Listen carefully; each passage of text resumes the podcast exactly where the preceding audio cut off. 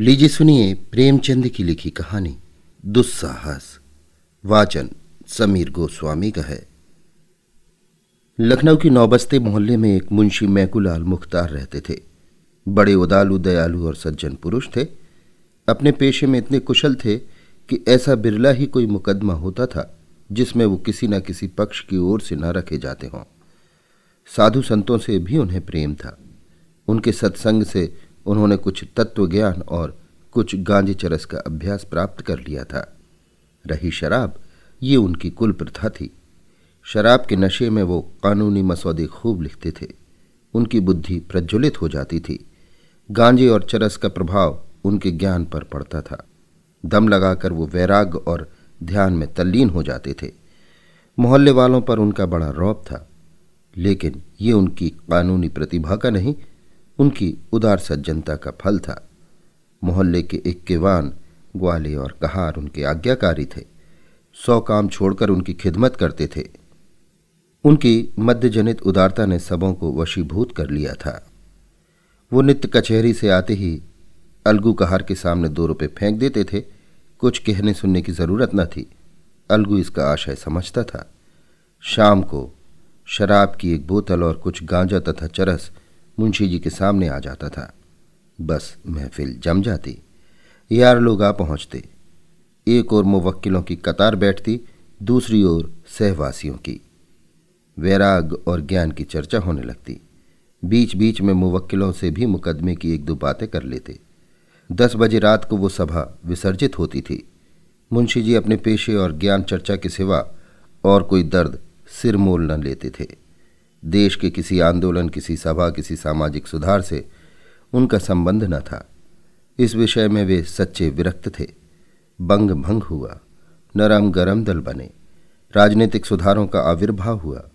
स्वराज्य की आकांक्षा ने जन्म लिया। आत्मरक्षा की आवाज़ें देश में गूंजने लगीं। किंतु मुंशी जी की अविरल शांति में जरा भी विघ्न न पड़ा। अदालत और शराब के सिवा वो संसार की सभी चीज़ों को माया समझते थे। सभी से उदासीन रहते थे। चिराग जल चुके थे। मुंशी मैकुलाल की सभा जम गई थी।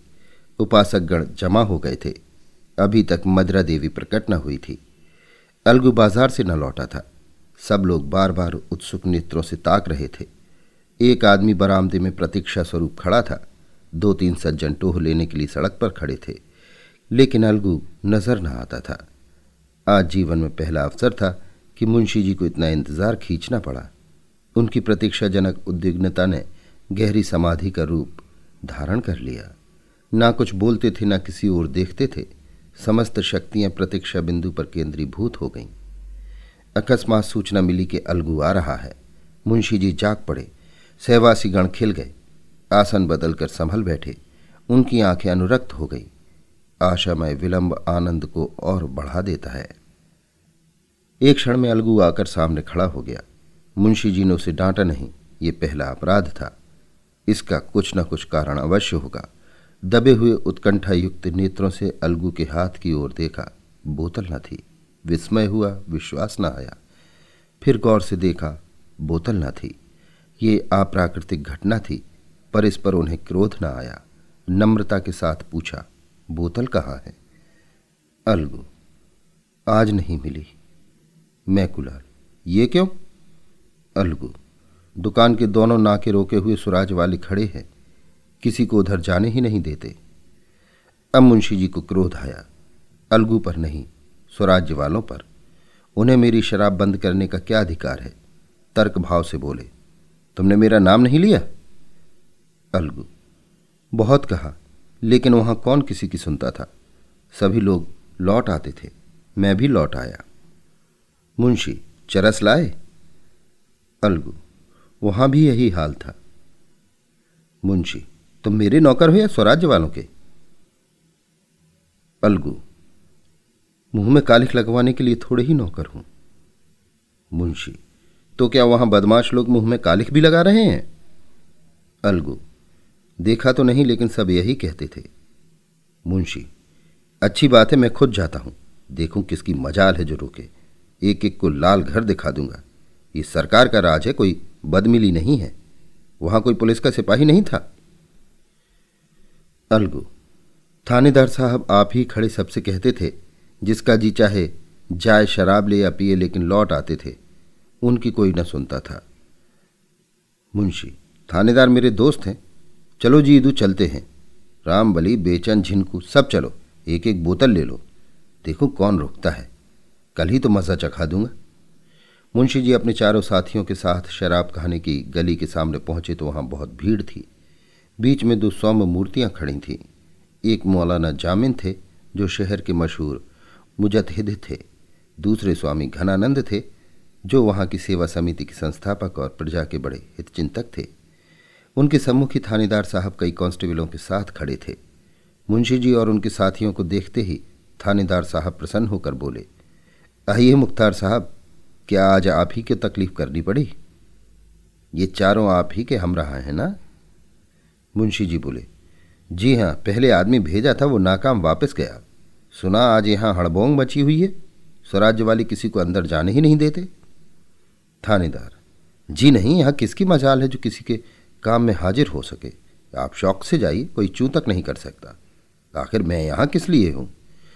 मुंशी जी ने गौरवोन्मत्त दृष्टि से अपने साथियों को देखा और गली में घुसे, कितने में मौलाना जामिन ने ईदू से बड़ी नम्रता से कहा, दोस्त, ये तो तुम्हारी नमाज़ का वक्त है, यहाँ कैसे आए?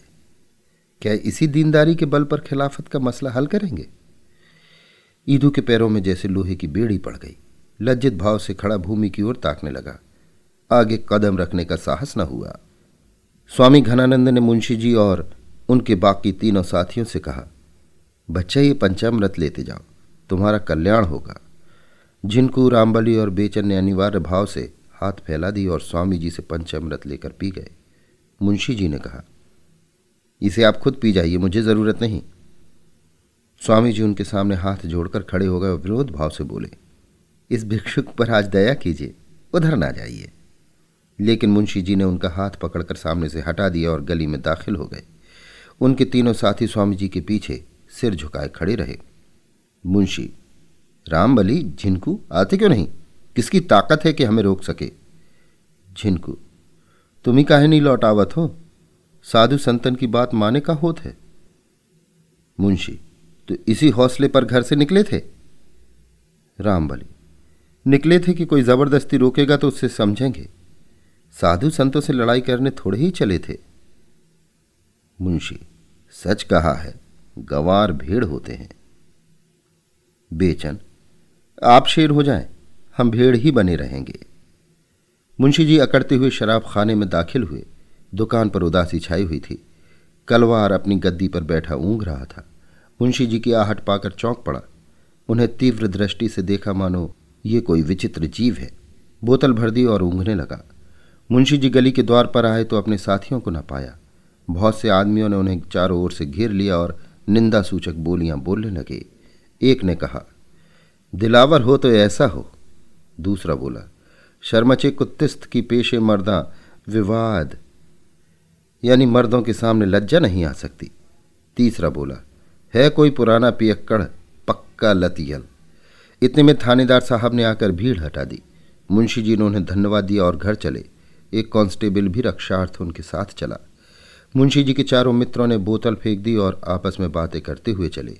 झिनकू, एक बेर हमारे कब बेगार में पकड़ जात रहे तो यही स्वामी जी चपरासी से कह सुन के छुड़ाए दिए रहा। रामबली पिछले साल जब हमारे घर में आग लगी थी, तब भी तो यही सेवा समिति वालों को लेकर पहुँच गए थे। नहीं तो घर में एक सूत न बचता। बेचन, मुख्तार अपने सामने किसी को गिनते ही नहीं। आदमी कोई बुरा काम करता है तो छिपके करता है। ये नहीं कि बेहयाई पर कमर बाँध ले। झिनकू, भाई पीठ पीछे को की बुराई ना करे चाहिए और जौन को छोए पर आदमी बड़ा अकबाली हो। उतने आदमियन के बीच में कैसा घुसत चला गवा? राम भली ये कोई अकबाल नहीं है। थानेदार ना होता तो आटे दाल का भाव मालूम हो जाता। बेचन, मुझे तो कोई पचास रुपए देता तो भी गली में पैर न रख सकता। शर्म से सिर ही नहीं उठता था। ईदू उनके साथ आकर आज बड़ी मुसीबत में फंस गया। मौलाना जहाँ देखेंगे, वहाँ आड़े हाथों लेंगे। दीन के खिलाफ ऐसा काम क्यों करें कि शर्मिंदा होना पड़े? मैं तो आज मारे शर्म के गड़ गया। आज तौबा करता हूँ। अब इसकी तरफ़ आँख उठाकर भी न देखूँगा। रामबली शराबियों की तौबा कच्चे धागे से मज़बूत नहीं होती। ईदू, अगर फिर कभी मुझे पीते देखना तो मुँह में कालिख लगा देना। बेचैन। अच्छा तो इसी बात पर आज से मैं से छोड़ता हूँ। अब पीऊं तो गौ रक्त बराबर। झिनकू तो कहा हम ही सबसे पापी हन फिर कभू जो हमका पियत देखियो बिठाए के पचास जूता लगायो रामबली, अरे जा, अभी मुंशी जी बुलाएँगे तो कुत्ते की तरह दौड़ते हुए जाओगे। झिनकू, मुंशी जी के साथ बैठे देखे सो सो जूता लगायो जिनके बात में फ़र्क है, उनके बाप में फ़र्क है। रामबली तो भाई मैं भी कसम खाता हूँ कि आज से गांठ के पैसे निकाल कर न पीऊँगा। हम मुफ़्त की पीने में इनकार नहीं। बेचन, गांठ के पैसे तुमने कभी खर्च किए हैं? इतने में मुंशी मैकुलाल लपके हुए आते दिखाई दिए। यद्यपि वो बाजी मारकर आए थे, मुख पर विजय गर्व की जगह खिसियाना पंच आया हुआ था, किसी अव्यक्त कारणवश वो इस विजय का हार्दिक आनंद न उठा सकते थे। हृदय के किसी कोने में छिपी हुई लज्जा उन्हें चुटकियाँ ले रही थी। वो स्वयं अज्ञात थे, पर उस दुस्साहस का खेद उन्हें व्यथित कर रहा था। रामबली ने कहा, आइए मुख्तार साहब, बड़ी देर लगाई। मुंशी, तुम सबके सब गावदी ही निकले, एक साधु के चकमे में आ गए? रामबली, इन लोगों ने तो आज से शराब न पीने की कसम खा ली है। मुंशी, ऐसा तो मैंने मर्द ही नहीं देखा, जो एक बार इसके चंगुल में फंस कर निकल जाए। मुँह से बकना दूसरी बात है। ईदू ज़िंदगी रही तो देख लीजिएगा। जिनको ताना पानी तो को उसे ना ही छूट सकत। और बात अन का जब मन में आवे, छोड़ दो। बस चोट लग जाए का चाहिए। नशा खाए बिना को मर नहीं जात है। मुंशी, देखूँगा तुम्हारी बहादुरी भी। बेचन, देखना क्या है? छोड़ देना कोई बड़ी बात नहीं। यही ना होगा कि दो चार दिन जी सुस्त रहेगा। लड़ाई में अंग्रेज़ों ने छोड़ दिया था, जो इसे पानी की तरह पीते हैं। तो हमारे लिए कोई मुश्किल काम नहीं। यही बातें करते हुए लोग मुख्तार साहब के मकान पर आ पहुँचे। दीवान खाने में सन्नाटा था। मुवक्किल चले गए थे, अलगू पड़ा सो रहा था। मुंशी जी मसनत पर जा बैठे और अलमारी से गिलास निकालने लगे। उन्हें अभी तक अपने साथियों की प्रतिज्ञा पर विश्वास न आता था। उन्हें पूरा यकीन था कि शराब की सुगंध और लालिमा देखते ही सबों की तौबा टूट जाएगी। जहाँ मैंने ज़रा बढ़ावा दिया, वहीं सब के सब आकर डट जाएँगे और महफिल जम जाएगी। जब ईदू सलाम करके चलने लगा और झिनकू ने अपना डंडा संभाला तो मुंशी जी ने दोनों हाथ पकड़ लिए और बड़े मृदुल शब्दों में बोले, यारो, यो साथ छोड़ना अच्छा नहीं। आओ जरा आज इसका मज़ा तो चखो, खास तौर पर अच्छी है। मुंशी, अजी आओ तो इन बातों में क्या धरा है? ईदू आप ही को मुबारक रहे। मुझे जाने दीजिए।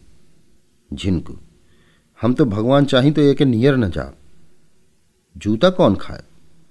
ये कहकर दोनों अपने अपने हाथ छुड़ाकर चले गए। तब मुख्तार साहब ने बेचैन का हाथ पकड़ा, जो बरामदे से नीचे उतर रहा था। बोले, बेचैन, क्या तुम भी बेवफाई करोगे? बेचैन, मैंने तो बड़ी कसम खाई है। जब एक बार इसे गौ रक्त कह चुका तो फिर इसकी ओर ताक भी नहीं सकता। कितना ही गया बीता हूँ तो क्या गौ रक्त की लाज भी ना रखूँगा? अब आप भी छोड़िए, कुछ दिन राम राम कीजिए। बहुत दिन तो पीते हो गए। ये कहकर वो भी सलाम करके चलता हुआ, अब अकेले रामबली रह गया। मुंशी जी ने उससे शोकातुर होकर कहा, देखो रामबली, इन सबों की बेवफाई। ये लोग ऐसे ढुलमुल होंगे, मैं ना जानता था। आओ, आज हम ही तुम सही। दो सच्चे दोस्त ऐसे दर्जनों कचलोहियों से अच्छे हैं। आओ, बैठ जाओ। रामबली, मैं तो हाजिर ही हूँ। लेकिन मैंने भी कसम खाई है कि कभी गांठ के पैसे खर्च करके ना पीऊँगा।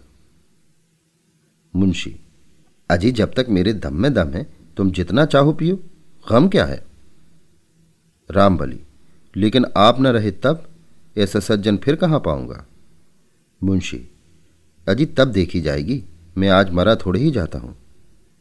रामबली ज़िंदगी का कोई एतवार नहीं, आप मुझसे पहले ज़रूर ही मरेंगे।